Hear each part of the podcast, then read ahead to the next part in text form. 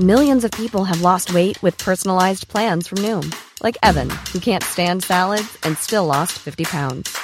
Salads, generally, for most people, are the easy button, right? For me, that wasn't an option. I never really was a salad guy. That's just not who I am. But Noom worked for me. Get your personalized plan today at Noom.com. Real Noom user compensated to provide their story.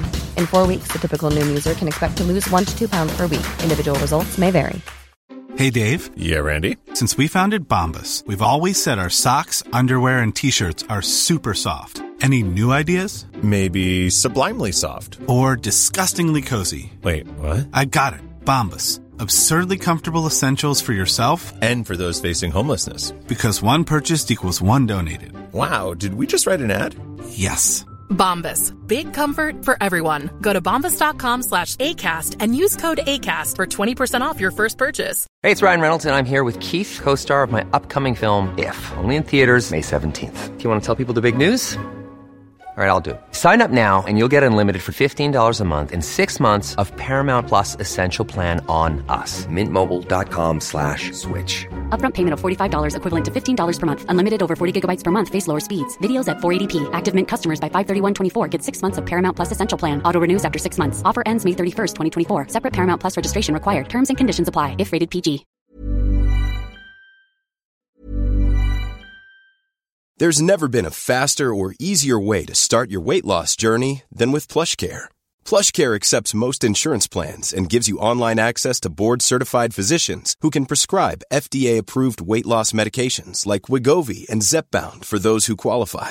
Take charge of your health and speak with a board-certified physician about a weight loss plan that's right for you. Get started today at plushcare.com slash weight loss. That's plushcare.com slash weight loss. plushcare.com slash weight loss. Hey, it's Ryan Reynolds, and I'm here with Keith, co star of my upcoming film, If, only in theaters, May 17th. Do you want to tell people the big news? All right, I'll do. it. Sign up now and you'll get unlimited for $15 a month and six months of Paramount Plus Essential Plan on us. Mintmobile.com slash switch. Upfront payment of $45 equivalent to $15 per month. Unlimited over 40 gigabytes per month. Face lower speeds. Videos at 480p. Active Mint customers by 531.24 get six months of Paramount Plus Essential Plan. Auto renews after six months. Offer ends May 31st, 2024. Separate Paramount Plus registration required. Terms and conditions apply if rated PG. صفحه چهل و پنج آنگاه همه شهرهای یونانی ایتالیا به وی پیوستند و لوکانیان و بروتیان و سامینتا خود را یار او خواندند. پرهوس کینئاس را به روم فرستاد و صلح خواست و دو هزار زندانی رومی را با این پیمان آزاد کرد که اگر روم جنگ گزیند همگی نزد وی بازگردند سنا می‌خواست صلح را بپذیرد که آپیوس کلادیوس کور و کهنسال که مدتها از زندگی اجتماعی کناره گرفته بود خود را به سنا رساند و درخواست کرد که روم هرگز نباید با نیروی بیگانه در خاک ایتالیا پیمان صلح ببندد. سنا زندانیان آزاد شده را نزد پرهوس پس فرستاد و جنگ را از سر گرفت.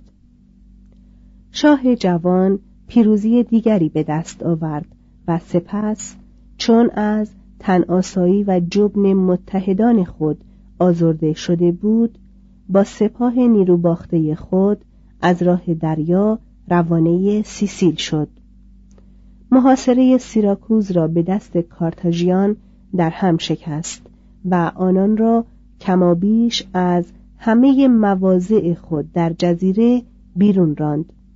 اما حکومت دیکتاتوری وی یونانیان سیسیل را که گمان می کردند می توانند آزادی بینظم و دلاوری داشته باشند سخت آزرد.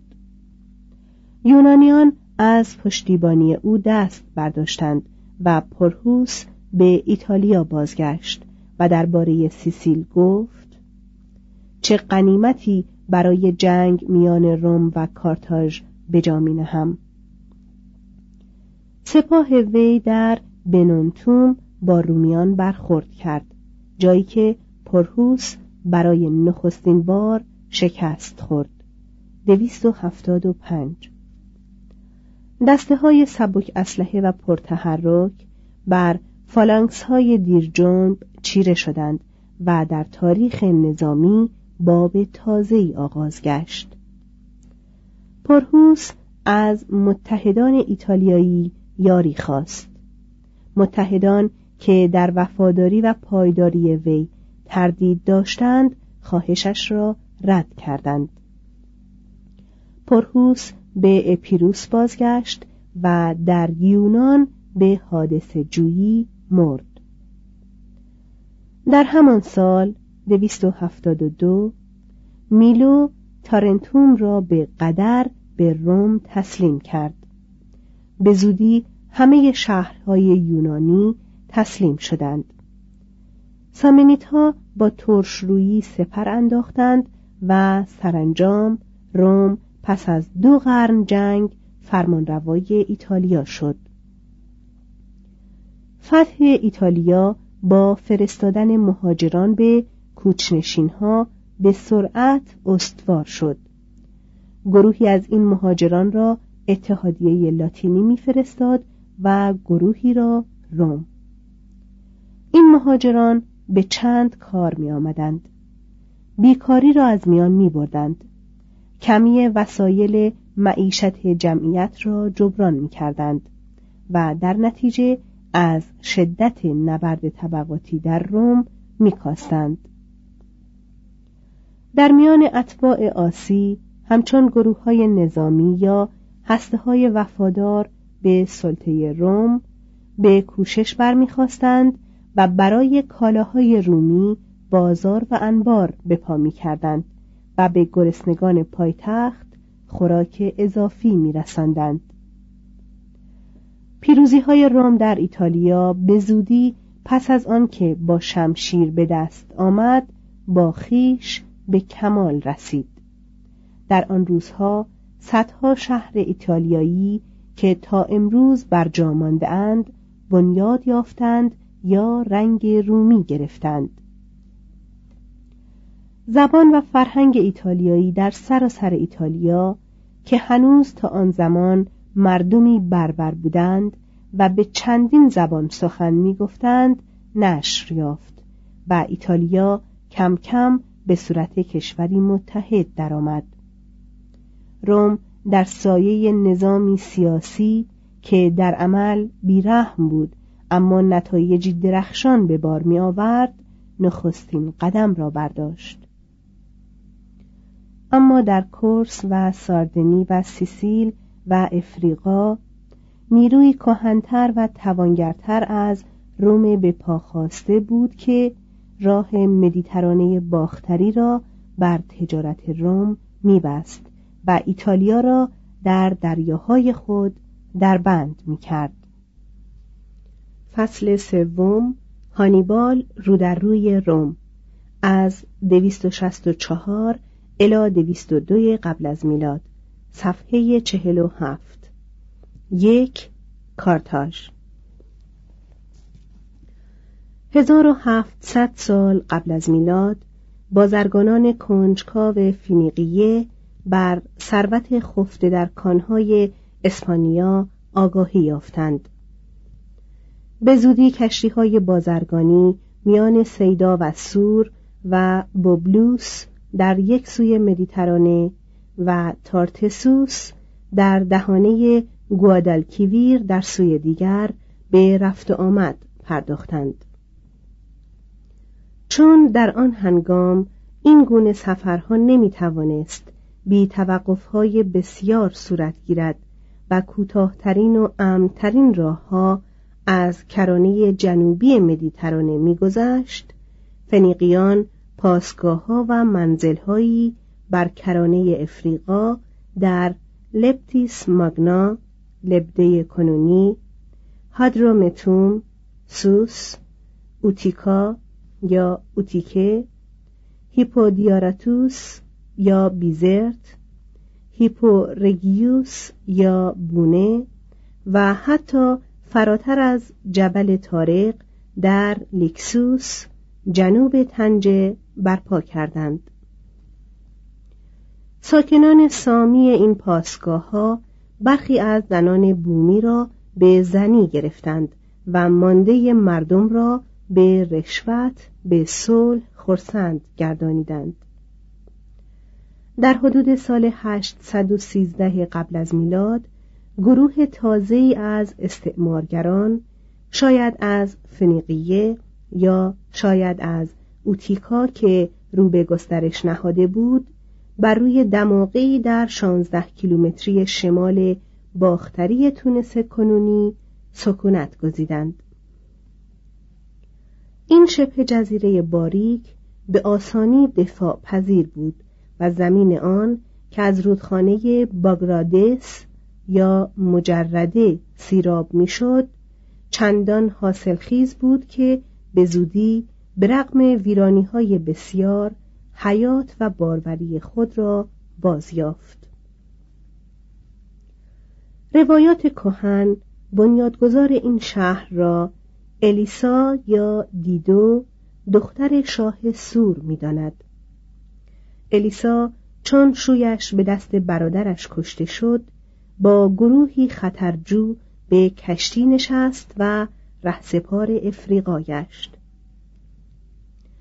زیستگاه وی برای آنکه از اوتیکا مشخص باشد کارت ها داشت یا نوشهر نام گرفت. یونان این نام را به کارخدون و رومیان به کارتاگو بگرداندند. لاتینیان نام افریقا را بر خطه پیرامون کارتاژ و اوتیکا نهادند و به پیروی از یونانیان جمعیت سامی آن را پوئنی یا فنیقی نامیدند.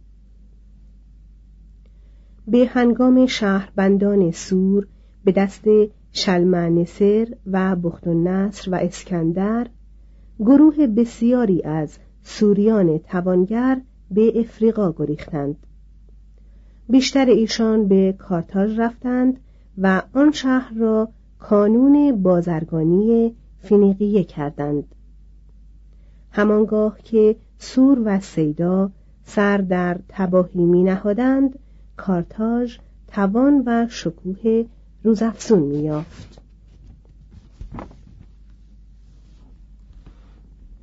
کارتاژ چون نیرومند شد بومیان افریقایی را به سوی سرزمین های دورتر درون افریقا راند و نه فقط از پرداخت خراج به آنان سرباز زد بلکه آنان را به خراج گذاری و بندگی در خانه ها و کشتزارها واداشت املاکی که گاه بیست هزار مرد در آنها کار می‌کردند پدید آمد. کشاورزی به دست فینیقیان کارآمد به گونه دانش و صناعتی درآمد که ماگو نویسنده کارتاژی ملخص اصول آن را در رساله کوچکی فراهم آورد. زمین به یمن آبی که از ترعه ها می گرفت بستانها و گندمزارها و تاکستانها و باغهای زیتون و انار و گلابی و گیلاس و انجیر برمی آورد. پرورش اسب و گاو و گوسفند و بز روایی یافت الاغ و استر بار میکشیدند و فیل از جمله حیوانات اهلی بود صناعت شهری جز در زمینه فلزسازی به نسبه کم رشد بود کارتاژیان مانند نیاکان آسیایی خیش ترجیح می‌دادند آنچه را که دیگران میساختند خرید و فروش کنند هم ایشان در پی فیل و آج و زر و بنده با استران بارکش خود به خاور و باختر می رفتند و پهنه صحرا را می بریدند. کشتی های بزرگ آنان در صدها بندر میان آسیا و بریتانیا کالا می آوردند و می بردند زیرا به خلاف بسیاری از دریانوردان دیگر در ستونهای هرکول راهشان را کج نمی کردند و بر نمی گشتند. توضیح هاشیه ستونهای هرکول دو صخره را در مدخل مدیترانه گویند که یکی در افریقا و دیگری در اسپانیا واقع است. به روایت اساتیر هر دو صخره یک پارچه بود تا آنکه هرکول آنها را از هم جدا کرد تا به گادس برسد. پیشینیان آنها را کالب و آبوله و امروزیان جبل تارق مینامند. مترجم ادامه متن. شاید هم ایشان بودند که در حدود سال 490 قبل از میلاد هزینه های سفر اکتشافی هانون را تا 4200 کیلومتر بر کرانه های افریقا در اقیانوس اطلس و سفر هیمیلکو را به کرانه های شمالی اروپا فراهم کردند. توضیح هاشیه هانون دریانورد و پوینده کارتاژی در قرن دوم قبل از میلاد. مترجم ادامه متن. اگرچه در سکه سازی چندان هنرمند نبودند نخستین ملتی به شمارند که چیزی همانند اسکناس اختراع کردند و آن باریکه چرمین بود که مهری به علامت ارزش بر رویش می‌خورد و در سراسر قلمرو کارتاژ روایی داشت. شاید سپاهیان و ناوگانی که کارتاژ را از صورت یک پاسگاه بازرگانی به مقام یک امپراتوری درآوردند وظیفه و نعمت خیش را از بازرگانان محتشم می گرفتند نه از آریستوکرات های زمیندار. کرانه افریقایی از سیرنائیک تا جبل تارق جز اوتیکا و فراتر از آن به دست آنان فتح شد. تارتسوس کادیس یا گادس و دیگر شهرهای اسپانیا به تصرف درآمد و کارتاژ به برکت زر و سیم و آهن و مس اسپانیا توانگر گشت. دامنه قدرت کارتاژ تا جزایر بالعار کشیده شد و حتی به مادرا رسید. مالت، ساردنی، کورس و نیمه باختری سیسیل را در بر گرفت. کارتاژ بر این سرزمین های مغلوب به تفاوت سخت می گرفت آنها را به پرداخت خراج های سالیانه موظف می کرد مردمشان را به خدمت در سپاه خود وامی داشت و بر روابط خارجی و بازرگانی آنها سخت نظارت می کرد.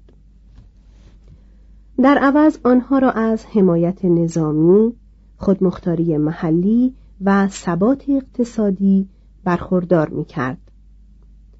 ثروت این متصرفات را می توان از آنجا دریافت که شهر لپتیس سالانه 365 تالنت برابر یک میلیون و سیصد و چهارده هزار دلار به خزانه کارتاژ خراج می‌داد.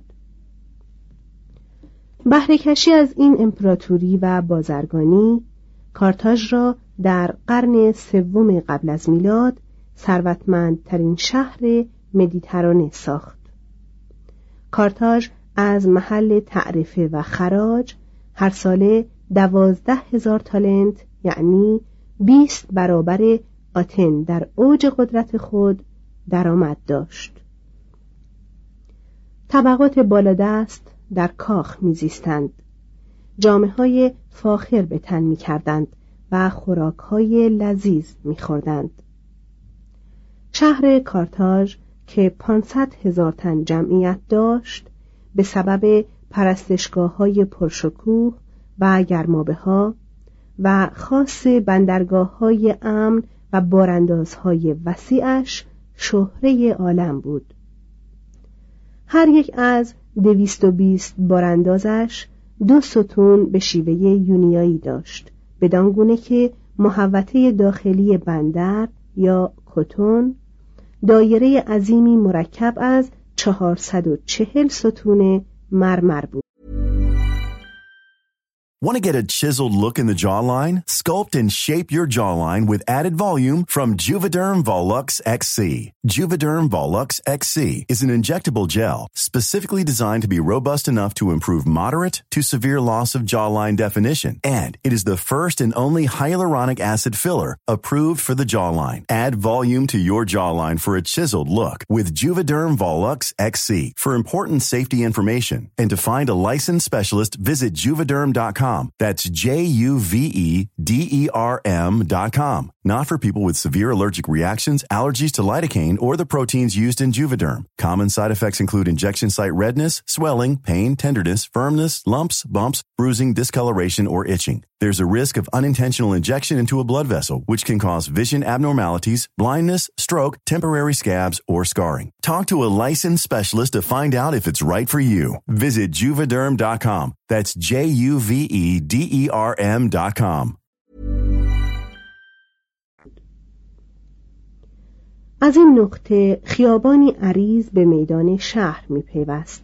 در این میدان چهار راهی پرستون آراسته به تندیس های یونانی، مراکز اداری و دفترخانه های بازرگانی و دادگاه ها و پرستشگاه ها برپا بود.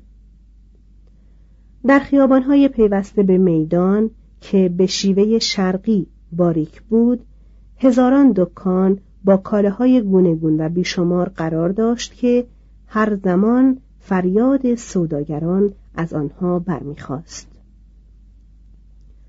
خانه ها تا شش طبقه داشتند و غالبا هر اتاق خانواده ای را در خود جا می‌داد.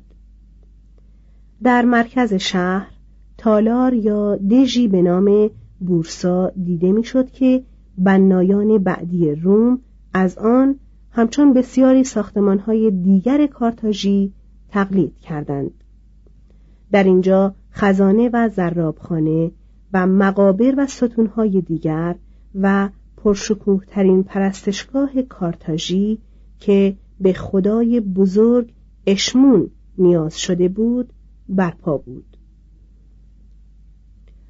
پیرامون آن بخش شهر را که رو به خشکی داشت دیواری در سه رده به بلندی سیزده و نیم متر با برجها و باروهای بلندتر حفظ می کرد. درون دیوار چهار هزار اسب، سه هزار فیل و بیست هزار سپاهی جای می گرفتند. بیرون دیوار املاک توانگران و فراتر از آنها کشتزارهای توهیدستان قرار داشت. کارتاژیان از نژاد سامی و با یهودیان روزگار کهن همخون و به چهره همانند بودند زبانشان گاه تنین ابری می گرفت مثل واژه شوفت به معنای فرمانروا که از شوفتیم ابری به معنای دادرس می آید. مردان ریش میگذاشتند اما غالبا بخش زیرین لب را با تیغ مفرقی می تراشیدند. بیشتر آنان فینه یا امامه بر سر داشتند کفش یا پایافزار چوبین به پا می کردند و جبه گشاد و بلند می پوشیدند.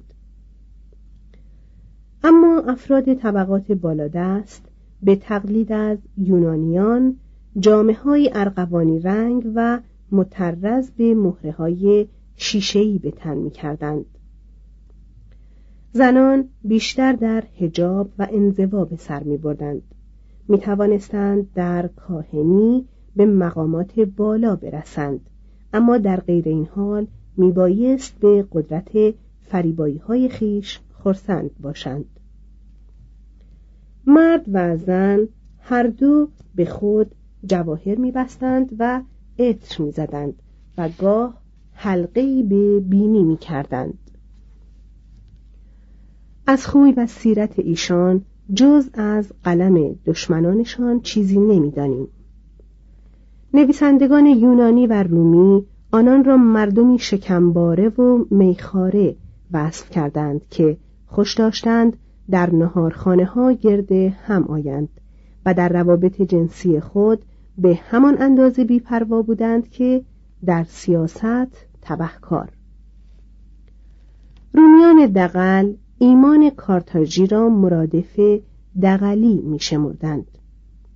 پولوبیوس می نویسد که در کارتاژ چیزی که منبع سود باشد هیچگاه شرماور نتواند بود پلوتارک کارتاژیان را به عنوان مردمی سخت گیر و عبوس به فرمان در برابر فرمان خود و سنگدل در حق زیردستان بقایت ترسو در خشم در رنده خو سرسخت در تصمیم ترش رو و ذوق ناپذیر از لطف و مواهب زندگی نکوهیده است.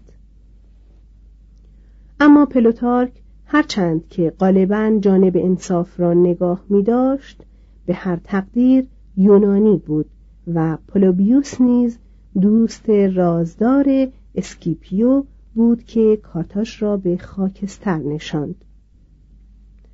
ناپسندترین مظهر زندگی کارتاژیان دینشان بود که آگاهی ما درباره آن نیز از جانب دشمنانشان بوده است.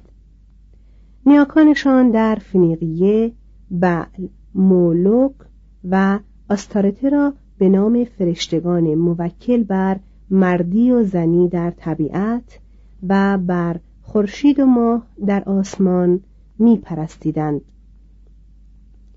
کارتاژیان به دو خدا همانند این دو یعنی بعل همان و تانیت ایمان می‌ورزیدند. تانیت به ویژه در ایشان پارسایی مهرامیزی پدید می آورد. مردم پرستشگاه های او را از هدایا پر می کردند و به نامش سوگند می خوردند. سومین خدا در مراتب حرمت ملکارت یا مفتاح شهر بود و سپس اشمون خدای ثروت و تندرستی. و آنگاه گروهی از خدایان کوچک بعلها یا سروران. دیدو نیز پرستیده می‌شد. به هنگام بحرانهای بزرگ کودکانی تا سیصد تن در عرض یک روز در پای بعل همان قربانی می شدند. کودکان را روی بازوی فروخمیده بت می نهادند و به درون آتش زیر آن می غلطاندند. فریادهای آنان در میان صدای شیپورها و سنجها محو می‌شد در حالی که مادرانشان مجبور بودند که این صحنه را بیمویه و لابه نظاره کنند وگرنه به گناهکاری متهم می شدند و پاداش در خورخیش را از خدایان نمی گرفتند. گاه توانگران از فدیه کردن فرزندانشان خودداری می کردند و به جای آنان فرزندان مردم توهیدست را می خریدند و قربانی می کردند.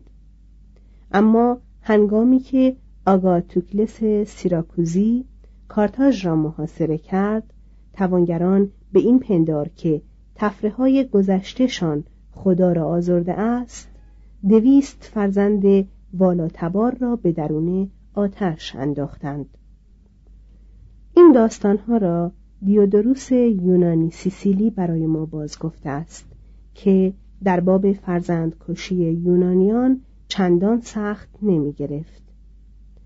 شاید رسم کارتاژیان در قربانی کردن کودکان به کوشش برای جلوگیری از فرزند آوری بسیار رنگ دینداری می‌داد.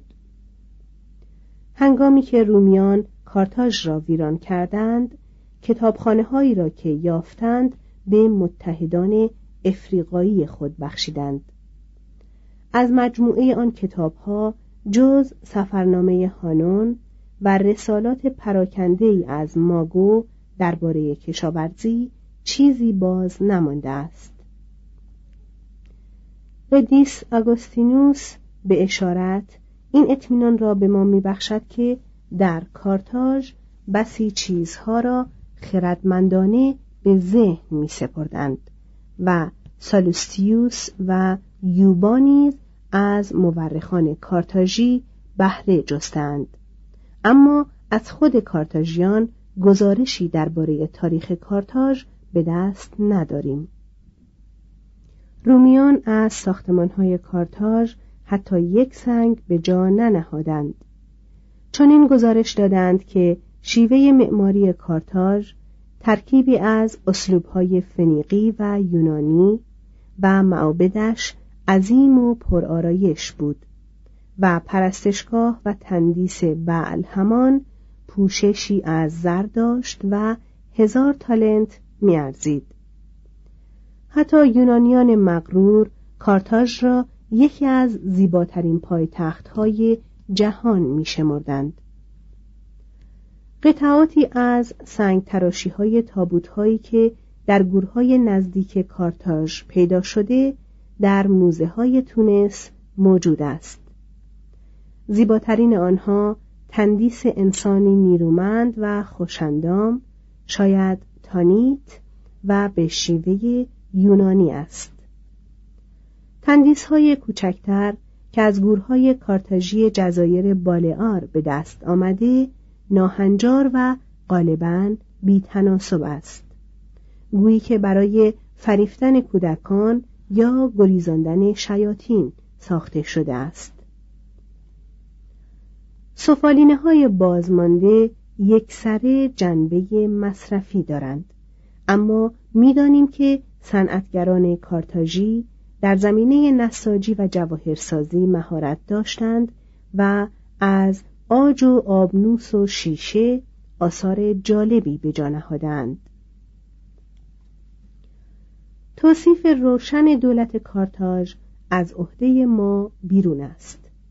ارسطو قانون اساسی کارتاژ را از بسیاری لحاظ برتر از دیگران دانسته و ستوده است زیرا یک کشور هنگامی سامان درست دارد که توده مردم پیوسته به قانون اساسی وفادار باشند و هیچ کس نتواند حاکم خودکام شود. شارمندان گاه گاه در انجمنی گرد می آمدند و حق داشتند لوایحی را که از طرف سنایی مرکب از سیصد تن از شیوخ پیشنهاد می‌شد رد یا تصویب کنند. اما به بحث درباره آنها یا اصلاح آنها مجاز نبودند.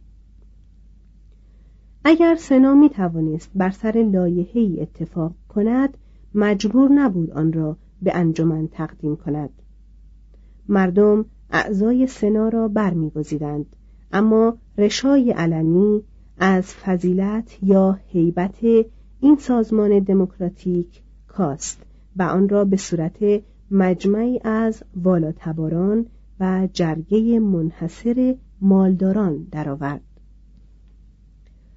انجمن از میان کسانی که سنا پیشنهاد می‌کرد دو شوفت یا فرمانروا را برای ریاست بر منصبهای قضایی و اداری حکومت برمیگزید. بر رأس این مقامات دادگاهی مرکب از 104 دادرس قرار داشت که برخلاف قانون تا پایان عمر بر منصب خود باقی بودند. این دادگاه چون حق داشت که بر سراسر نظام اداری نظارت کند و از هر صاحب منصبی در پایان مدت خدمتش حساب بخواهد. در زمان جنگ های پونیک همه سازمان های دولتی و همه شارمندان را زیر نظارت خود گرفت.